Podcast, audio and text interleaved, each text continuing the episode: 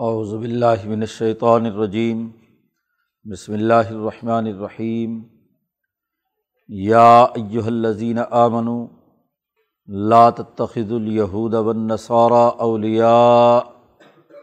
بعضهم اولیاء بعض ومن یتولہم منکم فإنہ منہم ان اللہ لا یہدی القوم الظالمین۔ فَتَرَى الَّذِينَ فِي قُلُوبِهِم مَّرَضٌ يُسَارِعُونَ فِيهِمْ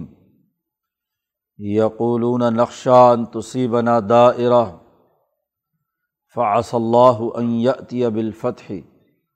أَوْ أَمْرٍ مِّنْ عِندِهِ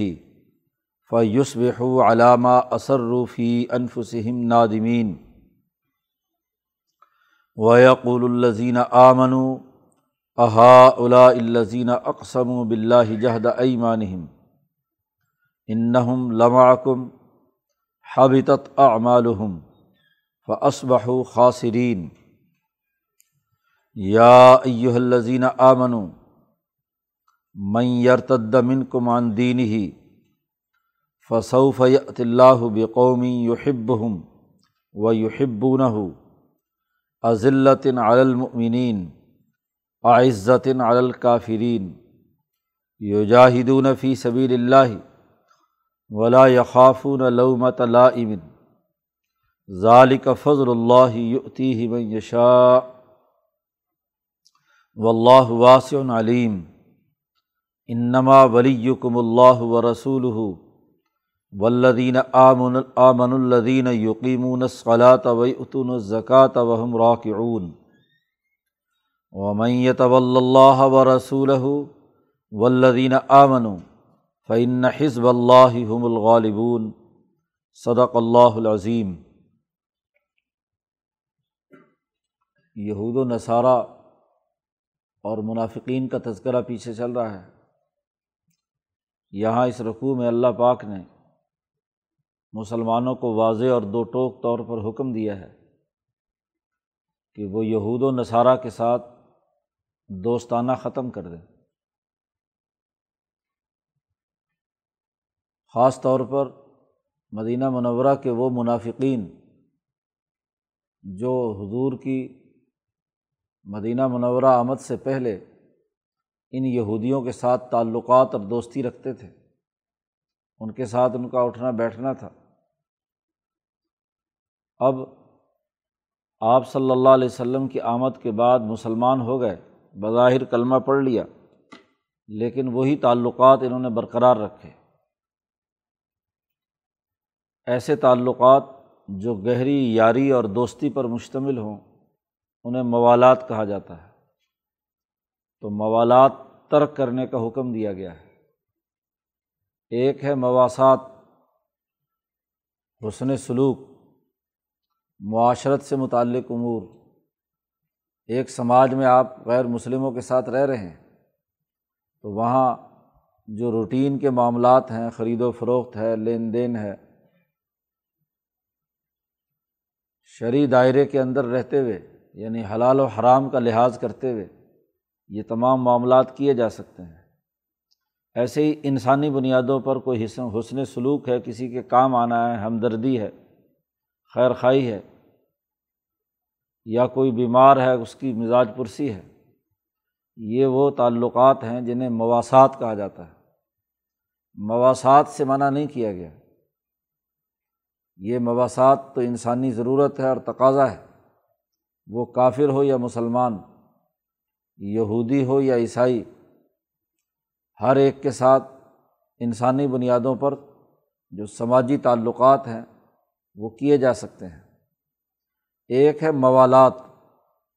موالات ایسی گہری دوستی کہ اس کے بغیر انسان نہ رہ سکے، ایک دوسرے کے ساتھ ایسا تعلق ہو کہ گویا کہ وہ ایک ہم نوالا اور ہم پیالہ یا ایک جماعت اور پارٹی شمار ہو، تو یہ موالات درست نہیں ہے، اس کے ختم کرنے کا حکم دیا گیا ہے۔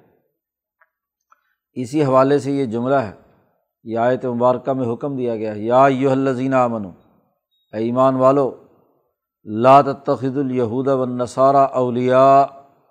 کہ یہود اور نصارہ کو اپنا گہرا دوست مت بناؤ، ولی ولایت وہی ہے کہ جس کے ساتھ سیاسی تعلقات یا ایسے معاشی تعلقات کے دونوں کی مفادات ایک دوسرے سے وابستہ ہوں، ایک دوسرے کے ساتھ تعلق ہو، ولایت ایک کو دوسرے پر حاصل ہو جائے، ولایت یعنی حکومت، آپ بات مانیں اور ان کی سیاسی مقاصد اور اہداف کے لیے استعمال ہوں، تو یہ جائز نہیں ہے، اس کا دو ٹوک حکم دیا گیا ہے۔ بعضہم اولیاء بعض، یہ کافر غیر مسلم یا ظالم یہ ایک دوسرے کے ولی ہیں، ایک دوسرے سے موالات رکھتے ہیں، ایک دوسرے کے ساتھ ان کے یارانے ہیں، یہ آپس میں یہودی عیسائیوں کے ساتھ رکھیں، عیسائی یہودیوں کے ساتھ رکھیں تو وہ جانے ان کا کام، لیکن تمہارے لیے اجازت نہیں ہے کہ تم یہود و نصارہ کے ساتھ موالات رکھو، گہری دوستی رکھو، ان کے سیاسی مفاد کو اپنا سیاسی مفاد سمجھو، ایسا رکھنا درست نہیں ہے۔ ایک ہے کسی مجبوری کے عالم میں کوئی تعلق رکھنا، اس کا استثناء قرآن حکیم نے دوسری جگہ پر کیا ہے کہ تقاہ یعنی اپنی حفاظت یا تحفظ کے لیے، ایسے حالات میں ہیں کہ جس میں آپ جنگ لڑ رہے ہیں کسی اور طاقت سے، تو کچھ لوگ آپ کی آپ کی حالت یہ ہے کہ اس وقت آپ کو اپنے بچاؤ کی ضرورت ہے، جان کا خطرہ لاحق ہے،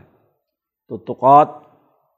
جو ہے اس کا جملہ قرآن حکیم نے دوسری جگہ پر کہا الا ان تکونا منکم تقا، منہم تقا، ان سے تم بچنا چاہتے ہو، تو پیش آمدہ حالات کے مطابق، اور ایک ہے جان بوجھ کر ان کے ساتھ ایسے تعلقات کہ ان کی ولایت یا حکومت اپنے اوپر تسلیم کر لی جائے ہر حال میں۔ قرآن پاک کہتا ہے وَمَن يَتَوَلَّهُم مِّنكُم فَإِنَّهُ مِنْهُمْ، تم میں سے جو آدمی ان کے ساتھ دوستی لگائے گا، موالات رکھے گا، تو فَإِنَّهُ مِنْهُمْ، تو وہ بھی ان میں سے ہی ہے، وہ بھی کافر ہے۔ عبداللہ ابن ابی رئیس المنافقین، یہ منافقین کا یہ ٹولہ، یہ تعلقات اسی طرح برقرار رکھتا تھا، اور اس کی وجہ بھی بیان کرتا تھا جو اگلی آیت میں واضح کی گئی ہے کہ جن کے دلوں میں مرض ہے وہ یہ کہتے ہیں کہ یقولون نخشى ان تصیبنا دائرہ، ہمیں ڈر ہے کہ کوئی زمانے کے تغیرات و تبدلات کی لپیٹ میں ہم بھی نہ آ جائیں، ممکن ہے کہ یہ مسلمانوں کی جماعت شکست کھا جائے تو مدینہ میں، اور یہ یہودی غالب آ جائیں، تو ہم ادھر بھی تعلقات رکھتے ہیں کہ اگر کبھی یہودیوں کا غلبہ ہو گیا تو پھر ان سے اپنے مفادات اٹھا لیا کریں گے۔ لڑائی جھگڑے میں آپس میں دونوں جماعتیں لڑ رہی ہیں، مسلمان اور یہودی، تو ہو سکتا ہے کہ یہ شکست کھا جائیں اور پھر ہمیں ان کا سہارا لینا پڑے، تو کچھ نہ کچھ پچھلے تعلقات برقرار رہنے چاہیے تاکہ کبھی کسی وقت موقع ہو تو ہم اس سے مفاد اٹھا سکیں۔ قرآن حکیم نے یہاں دو ٹوک اعلان کر دیا کہ جو منافقین یہودیوں اور عیسائیوں سے تعلقات رکھیں گے وہ انہی کی پارٹی میں ہیں، اس کا اسلام سے کوئی تعلق نہیں۔ یہاں تو اب بڑی واضح اور دو ٹوک بات ہے کہ جو مسلمان جماعت میں آئیں گے، مسلمان جماعت کا حصہ بنیں گے، تو یہاں کے ڈسپلن کو پورا انہیں قبول کرنا ہے، یہ نہیں ہے کہ یہاں بھی تعلقات رکھیں اور ادھر بھی تعلقات رکھیں۔ اب فیصلہ ہوا جو ان سے دوستی رکھے گا وہ انہی کا ہے، بس ہمارا نہیں ہے، اس کا مسلمان جماعت سے کوئی تعلق نہیں۔ وَمَن يَتَوَلَّهُم مِّنكُم فَإِنَّهُ مِنْهُمْ، حضرت شیخ الہند رحمۃ اللہ علیہ نے تحریک ترک موالات میں جو فتویٰ تحریر فرمایا تھا، اس میں سب سے اہم ترین آیت یہی لکھی تھی کہ یہاں واضح طور پر مسلمانوں کو حکم دیا گیا ہے کہ یہود اور نصارہ کے ساتھ ولایت کا تعلق، موالات کا تعلق نہیں ہونا چاہیے۔ ان اللہ لا یہدی القوم الظالمین، بے شک اللہ تعالیٰ ظالم قوم کو کبھی ہدایت نہیں دیتا، جو ظالموں کے ساتھ اٹھتا بیٹھتا ہے، ان سے یارانے لگاتا ہے، ان سے تعلقات قائم کرتا ہے، تو اس کو ہدایت کیسے ملے گی؟ ہدایت کے لیے تو ضروری ہے کہ ظلم چھوڑ کر وہ عدل و انصاف کی طرف آئے، کیونکہ اس صورت میں پیچھے واضح طور پر مسلمانوں کو حکم دیا گیا تھا کہ یا ایھا الذین آمنوا کونوا قوامین للہ شہداء بالقسط، کہ عدل و انصاف قائم کرنے کے لیے اٹھ کھڑو ہو جب والدین کے خلاف گواہی دی جا سکتی ہے، ولو علی انفسکم اول والدین والاقربین، تو جب یہ تمام گواہیاں والدین کے خلاف دی جا سکتی ہیں تو یہ یہودی کون سا کوئی تمہارے عزیز اور رشتہ دار ہے؟ یہ اگر ظالم ہیں اور یہ یہود اور نصارہ انسانوں پر زیادتی کرتے ہیں تو پھر ان کے ساتھ موالات اور دوستی رکھنے کا کیا تعلق ہے؟ وہ معاہدہ جو تم نے حضرت محمد صلی اللہ علیہ وسلم سے کیا ہے ایمان لانے کا، سمعنا و اطعنا کہا ہے، جو اس میثاق کو کیا ہے میثاق مدینہ کو، تو اس کی لازمی ضرورت اور تقاضا یہ ہے کہ اس میثاق کو پورا کرو۔ اس لیے شروع صورت میں اعلان جو کیا گیا تھا وہ یہی کہ اوفو بالعقود، جو معاہدات کر چکے ہو انہیں پورا کرو۔ تو معاہدات کا لازمی تقاضا یہ ہے کہ جو معاہدہ مسلمان جماعت کے ساتھ تمہارا ہوا ہے وہ معاہدہ تقاضا کرتا ہے کہ تم یہود و نصارہ سے علیحدگی اختیار کرو۔ قرآن حکیم کہتا ہے فَتَرَ الَّذِينَ فِي قُلُوبِهِمْ مَرَضٌ يُسَارِعُونَ فِيهِمْ يَقُولُونَ نَخْشَىٰ أَن تُصِيبَنَا دَائِرَةٌ، آپ دیکھیں گے ان لوگوں کو کہ جن کے دلوں میں بڑا مرض ہے، کجی ہے، معاہدات کو پورا نہیں کرنا چاہتے ہیں، یسارعون فیہم، دوڑ دوڑ کر جا کر ان سے ملتے ہیں، ان میں شامل ہوتے ہیں، ان سے یارانے لگاتے ہیں، روز انہی کے پاس جا کر بیٹھتے ہیں، گپ شپ لگاتے ہیں، یسارعون تیز دوڑ کر ان کے پاس جاتے ہیں۔ اور اگر پوچھو کہ بھائی کیوں تم ادھر یارانے لگائے ہوئے ہو، کیوں یہودیوں اور نصرانیوں سے محبت کی پینگیں تم نے بڑھا رکھی ہیں، تو یقولون کہتے ہیں نخشا ان تصیبنا دائرہ، ہمیں ڈر ہے کہ کہیں زمانے کی گردش اور اس کے تغیرات و تبدلات ہم پر کوئی مصیبت نہ نازل کر دیں، تو کیا پتہ یہ مسلمان شکست کھا جائیں اور پھر انہی کا غلبہ ہو جائے، تو پھر ابھی سے کیوں نہ ان کے ساتھ تعلقات رکھیں۔ تو حضرت شیخ الہند رحمۃ اللہ علیہ نے وضاحت کی کہ آج کا مسلمان بھی یہی نام نہاد جو یہود و نصارہ سے تعلقات قائم کرتا ہے، اس کی دلیل بھی یہی ہوتی ہے کہ نخشا ان تصیبنا دائرہ، کہ زمانے کے تغیرات و تبدلات، ہار جیت ہوتی رہتی ہے، مسلمانوں یہودیوں میں لڑائی، اگر مسلمان شکست کھا گئے تو پھر کیا ہوگا؟ جنگ عظیم اول میں ہمیں اگر برطانیہ سے شکست ہو گئی تو پھر اب کیا کریں گے؟ تو اس لیے پہلے سے تعلقات بنا کر رکھو۔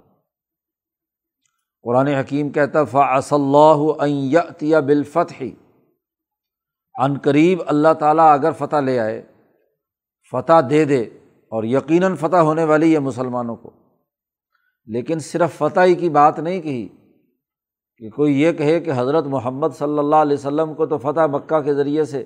فتح حاصل ہو گئی تھی، غلبہ ہو گیا تھا، اس لیے کیا ہے یہودیوں اور نصرانیوں سے دوستی نہیں رکھنی چاہیے۔ اللہ نے آگے او کے بعد کہا او امر من عندہ، یا اپنی طرف سے کوئی حکم جاری کر دے، دو ٹوک۔ جب اللہ کو مانتے ہو، فتح نہیں بھی ہوئی لیکن مجاہدے، جہاد، جدوجہد دشمن کے مقابلے پر کام کرنے کا حکم اللہ اپنی طرف سے جاری کر دے، تو فَيُصْبِحُوا عَلَىٰ مَا أَسَرُّوا فِي أَنفُسِهِمْ نَادِمِينَ، تو اپنے دل کے اندر بڑے شرمسار ہوں گے اس بات پر جو وہ اپنے دلوں میں چھپائے بیٹھے تھے۔ أَسَرُّوا فِي أَنفُسِهِمْ، یہی بات جو تھی نخشا ان تصیبنا دائرہ، تو دراصل یہ ان کے دل کے اندر تھی، اس خوف کی وجہ سے یہ یہودیوں اور نصرانیوں سے تعلقات قائم کرتے تھے۔ تو ممکن ہے اللہ تعالیٰ قریب میں یا تو فتح ہی دے دے، وہ دائرے کا جھگڑا ہی ختم ہو جائے، اور اگر دائرے کا جھگڑا نہ بھی ختم ہو اور اللہ دو ٹوک حکم دے دے کہ بھائی ان کا مسلمان جماعت سے کوئی تعلق نہیں ہے جو یہ یہود و نصارہ سے دوستانے لگاتے ہیں، تو اللہ کی طرف سے یہ حکم آ گیا تو پھر انہیں شرمساری ہوگی کہ نہیں، کہ ادھر سے تو اپنے آپ کو مسلمان کہہ رہے ہیں اور ادھر سے کیا ہے اللہ کے حکم کی خلاف ورزی کرتے ہوئے یہودیوں اور عیسائیوں سے تعلقات بناتے ہیں۔ وَيَقُولُ الَّذِينَ آمَنُوا، اور جو سچے مسلمان ہیں اس وقت یہ کہیں گے أَهَٰؤُلَاءِ الَّذِينَ أَقْسَمُوا بِاللَّهِ جَهْدَ أَيْمَانِهِمْ، کیا یہی وہ نام نہاد مسلمان ہیں جو اللہ کی قسمیں اٹھا کر، پکی قسمیں اٹھا کر بڑی تاکید سے کہتے تھے کہ انہم لمعکم، کہ یہ تمہارے ساتھ ہے جی، بڑی پکی قسمیں کھا کر یہ کہتے تھے اگر اللہ کا حکم آ گیا، جیسا کہ یہاں اللہ نے واضح کر دیا، ہاں جی، تو یا فتح حاصل ہو گئی، تو سچے مسلمان یہی کہیں گے کہ یہی منافقین تھے جو پہلے کہتے تھے کہ ہم تمہارے ساتھ ہیں۔ حقیقت یہ ہے کہ حبطت اعمالہم فاصبحوا خاسرین، ان کے وہ تمام اعمال ضائع ہو گئے جو بظاہر انہوں نے اسلام قبول کرنے، نبی اکرم صلی اللہ علیہ وسلم کے ساتھ میثاق مدینہ میں شریک ہونے اور ذمہ داریوں کو قبول کرنے کے کیے تھے، وہ سارے معاہدات ان کے اور ان کے سارے اعمال ضائع ہو گئے، اور فاصبحوا خاسرین، اور سراسر نقصان میں ہو گئے، خسارہ اٹھانے والوں میں سے ہو گئے۔ قرآن حکیم نے یہاں واضح طور پر حکم دے دیا، یا ایھا الذین آمنوا من یرتد منکم عن دینہ، اللہ کو کوئی پرواہ نہیں ہے تم میں سے کوئی آدمی اس دین سے مرتد ہونا چاہتا ہے، یہاں سے اس کو چھوڑ کر یہودیوں اور عیسائیوں سے جا کر تعلقات بنانا چاہتا ہے، من یرتد منکم عن دینہ، تو یاد رکھو فسوف یأتی اللہ بقوم، تم اگر اللہ کے دین کو چھوڑ کر ادھر جانا چاہتے ہو تو جاؤ، عن قریب اللہ تعالیٰ ایک ایسی قوم کو لائے گا تمہارے بدلے میں، اللہ ان سے محبت کرے گا اور وہ اللہ سے محبت کریں گے، یحبہم ویحبونہ،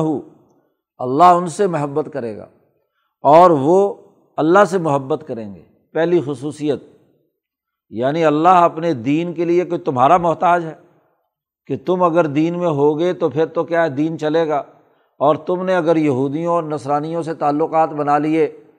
اور ان سے تم وابستہ ہو گئے تو اللہ کا دین ہی نہیں چلے گا۔ نہیں، خبردار یاد رکھو کہ عن قریب ایک ایسی قوم آئے گی کہ جو اللہ سے محبت رکھے گی، اللہ ان سے محبت رکھے گا، پہلی خصوصیت۔ دوسری خصوصیت اذلۃ علی المؤمنین اعزۃ علی الکافرین، وہ ایسی جماعت ہوگی جو مسلمانوں کے لیے نرم ہوگی، مسلمانوں کے لیے نرم دل ہوگی، ان کے ساتھ حسن سلوک سے پیش آئے گی، اور لیکن اعزۃ علی الکافرین، کافروں پر زبردست اور طاقتور ہوگی، ان کو ذلیل اور رسوا کرے گی، ان کے مقابلے پر آئے گی، اشداء علی الکفار، کفار پر سخت ہوں گے، اور صحابہ اپنے مسلمانوں کے لیے رحماء بینہم، آپس میں رحم دل ہوں گے۔ تو طاقت اور قوت کے ساتھ ایک ایسی جماعت آئے گی جو اللہ سے محبت کرے گی، اللہ ان سے محبت کرے گا، اور مسلمانوں کے لیے نرم اور کافروں کے لیے سخت اور طاقتور ہوگی۔ اور تیسری خصوصیت بیان کی، یجاہدون فی سبیل اللہ، اللہ کے راستے میں جہاد کرے گی، دشمنوں کا مقابلہ کرے گی۔ اور چوتھی بات یہ بھی کہی کہ ولا یخافون لومۃ لائم، کسی ملامت کرنے والے کی ملامت سے نہیں ڈرے گی کہ لوگ کہیں گے کہ دیکھو جی یہ دو چار ہی ہیں، یہ انقلاب لانا چاہتے ہیں، یہ جہاد کے لیے اٹھنا چاہتے ہیں۔ حضرت شیخ الہند کا اسی طرح مذاق اڑاتے تھے یہ دیوبند کے نام نہاد رہنما، کہتے تھے یہ اکیلا آدمی کیا کرے گا، دو چار آدمی ہیں مولانا سندھی اور مولانا محمد میاں صاحب، یہ ان سے انقلاب آنا ہے۔ یہاں مولانا سندھی رحمۃ اللہ علیہ جب واپس تشریف لائے، دیوبند پہنچے، تو مولانا سید اسغر حسین صاحب رحمۃ اللہ علیہ بڑے نیک بزرگ تھے، دیوبند کے استاد بھی تھے، تو حضرت سندھی سے ملاقات ہوئی تو انہوں نے قصہ سنایا۔ حضرت سندھی تو چونکہ کابل چلے گئے تھے اور آگے حرمین، ہاں جی، افغانستان میں تھے اس وقت، تو جب حضرت شیخ الہند مکہ مکرمہ میں انگریزوں نے گرفتار کر کے مالٹا پہنچا دیا، تو دیوبند کی مناسبت نسبت رکھنے والے ایک بزرگ نے کہا، جی حضرت نے تو وہاں نام بھی بتایا، ہاں جی، تھانہ بھون کے ایک بزرگ نے کہا کہ دیکھا ہم نہیں کہتے تھے کہ یہ مقابلہ نہ کرو یہودیوں نے، اب پکڑ کے چلے گئے نا مالٹا۔ تو مولانا اسغر حسین صاحب کے سامنے جب یہ بات آئی تو مولانا نے کہا کہ تمہارے جیسے لوگوں کی وجہ سے گئے ہیں، تم اپنے آپ کو شاگرد بھی کہتے ہو شیخ الہند کے،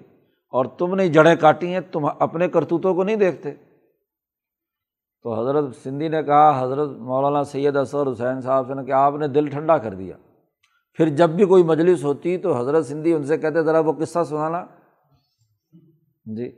مولانا اصغر حسین صاحب سے کہتے ہیں کہ یہ ذرا قصہ تو سنانا وہی۔ تو بات یعنی یہ ہے کہ یہ تانے دیتے ہیں اور جہاد کے بجائے دشمن کا ساتھ دیتے ہیں۔ ان کے لیے تو ذمہ داری یہ تھی کہ اعزتن علی الکافرین، دشمن کے خلاف یہ سخت ہوتے، یجاہدون فی سبیل اللہ، اللہ کے راستے میں جہاد کرتے، ولا یخافون لومۃ لائم، کسی ملامت کرنے والے کی ملامت سے نہ ڈرتے۔ تو یہ صحابہ کی خصوصیت بیان کی ہے۔ یہی وجہ ہے کہ حضور اقدس صلی اللہ علیہ وسلم کے دنیا سے جانے کے بعد صحابہ نے جو اعلیٰ ترین نمونہ پیش کیا، ہاں جی، ہر طرف سے ارتداد اور بغاوت کی خبریں آنا شروع ہوئیں جب ابوبکر صدیق خلیفہ بنے، لیکن وہ پورے استقامت کے ساتھ انہوں نے ان تمام جتنے بھی نبوت کے دعویٰ کرنے والے اور مرتد تھے ان کے خلاف اقدامات کیے، اور فرمایا من فرق بین الصلاۃ والزکاۃ، جو بھی زکوٰۃ اور نماز کے درمیان فرق کرے گا، کہ نماز میں تو میں مسلمان ہوں، عقیدے میں مسلمان ہوں، لیکن حکومت نہیں مانتا، زکوٰۃ نہیں دیتا، مقابلے اور جہاد میں شریک نہیں ہوتا، تو لأقاتلن، میں ان سے ضرور بالضرور قتال کروں گا۔ جی، حتیٰ کہ عمر فاروق نے کہا کہ جو کلمہ پڑھتے ہیں ان سے آپ کیسے قتال کریں گے؟ ابوبکر صدیق نے کہا میں ضرور قتال کروں گا۔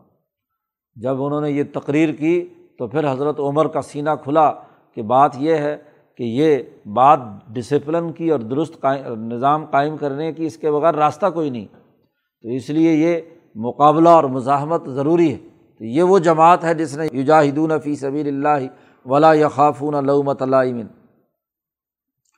ذالک فضل اللہ یؤتیہ من یشاء، یہ اللہ تعالیٰ کا فضل ہے، اللہ تعالیٰ جسے چاہتا ہے عطا کرتا ہے۔ اور یہاں حاشیے میں اسی لیے ہاں جی مولانا نے لکھا کہ یہ جماعت ہر دور میں ایسی پیدا ہوتی رہی، یعنی یہ لوگ اگر آج یہودیوں اور نصرانیوں سے تعلقات قائم کرتے ہیں تو ایسی سچی جماعت ہر دور میں، صحابہ کے بعد تابعین، تبع تابعین، اس کے بعد کے ہر زمانے میں ایسی جماعت جو اللہ سے محبت کرتی ہے، اللہ ان سے محبت کرتا ہے، وہ آپس میں مسلمانوں کے لیے نرم دل ہیں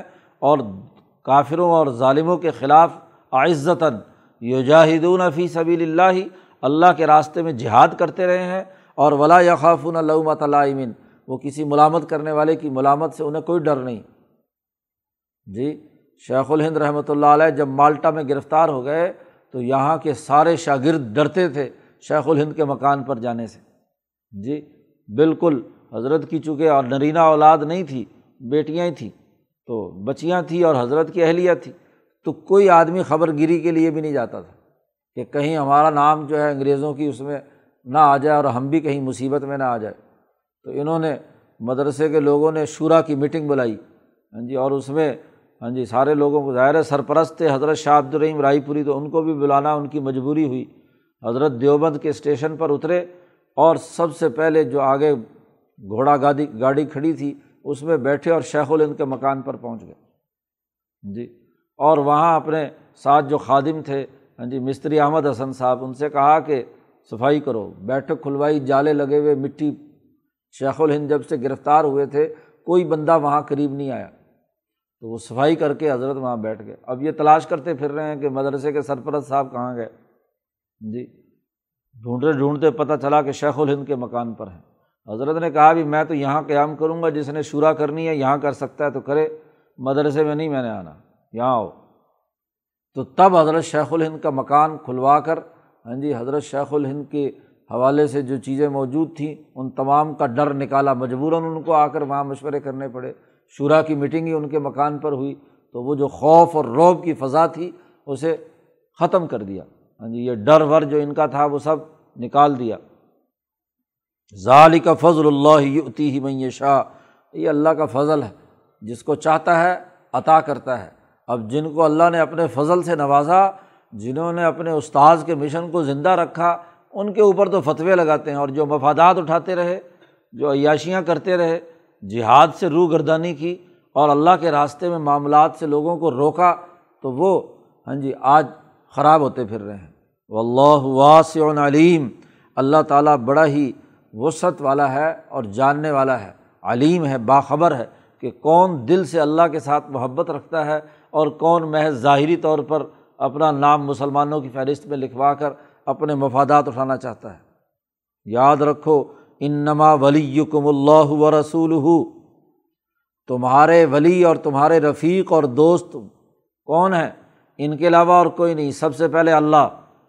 جو مسلمان اسلام لے آیا اس کا حقیقی ولی سب سے پہلے اللہ ہے، اس کے بعد ورسولہ اور اللہ کے رسول ہیں، اور اس کے بعد والذین آمنوا،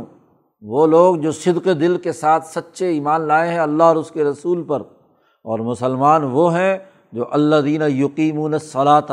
جو نماز قائم کرتے ہیں، وَیُؤْتُونَ الزَّکَاۃَ،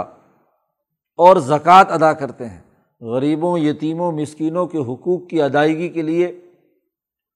کام کرتے ہیں، وَہُمْ رَاکِعُونَ، اور وہ عاجزی کرنے والے ہوتے ہیں، اپنے ان کاموں پر اتراتے اور تکبر اور غرور کا معاملہ نہیں ہوتا، ہاں جی، وہ اس کے لیے جد و جہد اور کوشش کرتے ہیں۔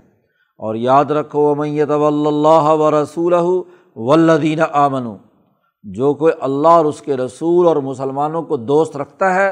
فَإِنَّ حِزْبَ اللَّهِ هُمُ الْغَالِبُونَ، تو اللہ کی جماعت ہی کو غلبہ آنا ہے، اللہ کی پارٹی ہی غالب ہوگی، ہاں جی، اور کوئی جماعت غالب نہیں ہو سکتی، اسی کا غلبہ ہے۔ تو اللہ سے دوستی لگاؤ، اس کے رسول سے دوستی لگاؤ، سچی جماعت کے ساتھ دوستی لگاؤ، یہودیوں اور نصرانیوں سے دوستیاں ختم کر دو۔ یہ آیت اس وقت خاص طور پر نازل ہوئی جب حضرت عبادہ ابن صامت رضی اللہ تعالیٰ عنہ، جی، ان کے بڑے گہرے تعلقات یہودیوں اور عیسائیوں سے تھے، لین دین، معاملات، ہر وقت ہم نوالا ہم پیالہ۔ لیکن جب یہ اللہ کا حکم آیا کہ لا تتخذوا الیہود والنصارى اولیاء، کہ یہودیوں اور نصرانیوں سے دوستی مت کرو، تو یک لخت انہوں نے تمام تعلقات منقطع کر کے تمام یہودیوں اور نصرانیوں سے کہہ دیا کہ آج کے بعد میرے ساتھ کوئی تعلق نہیں تمہارا، جی، تو غیرت ایمانی سے ان سے بالکل علیحدگی کر لی اور اللہ اور اس کے رسول کی محبت کا اعلان کر دیا۔ تو اللہ نے ان کی تعریف کی کہ وَمَن يَتَوَلَّ اللَّهَ وَرَسُولَهُ، جس آدمی نے اللہ کے ساتھ اور ان کے رسول کے ساتھ دوستی نبھائی اور مسلمان جماعت کے ساتھ دوستی اور تعلقات قائم کیے، تو البے شک اللہ کی جماعت ہی غالب آ کر رہے گی۔ انا بھی تاکید کا ہے، پھر آگے خبر میں ہم الغالبون لا کر مزید تاکید کر دی کہ یہی جماعت ہی دنیا میں غالب آئے گی، اسی کا غلبہ ہے۔ تو اس لیے سچی جماعت کو، مسلمانوں کو حکم دیا گیا کہ وہ اپنے تمام ولایت کے تعلقات، موالات کے تعلقات دشمن سے ترک کر دیں، علیحدگی اختیار کر لیں، اور مسلمانوں کے ساتھ، اللہ اور اس کے رسول کے ساتھ اپنی اجتماعیت کو مضبوط بنانے کے لیے جد و جہد اور کوشش کریں۔ اور اس کے لیے چار بنیادی چیزیں پیچھے بیان کر دیں: اللہ اور اس کے رسول سے محبت، مسلمانوں کے ساتھ نرمی، کافروں کے ساتھ سختی، اور یجاہدون فی سبیل اللہ ولا یخافون لومۃ لائم، اللہ کے راستے میں جد و جہد اور اس کے دین کو غالب کرنے کے لیے کردار ادا کرنا۔ تو تعلقات موالات کے ممنوع ہیں، مواصات یا انسانی بنیادوں پر کسی کی مجبوری، کسی کمزور کی مدد کرنا یا اس کے کوئی حقوق انسانی ادا کرنا، وہ الگ بات ہے، لیکن دوستی لگانے کی اجازت نہیں ہے۔ قرآن حکیم، اللہ پاک ہمیں سمجھنے کی توفیق عطا فرمائے اور اس پر عمل کی توفیق عطا فرمائے۔ اللہ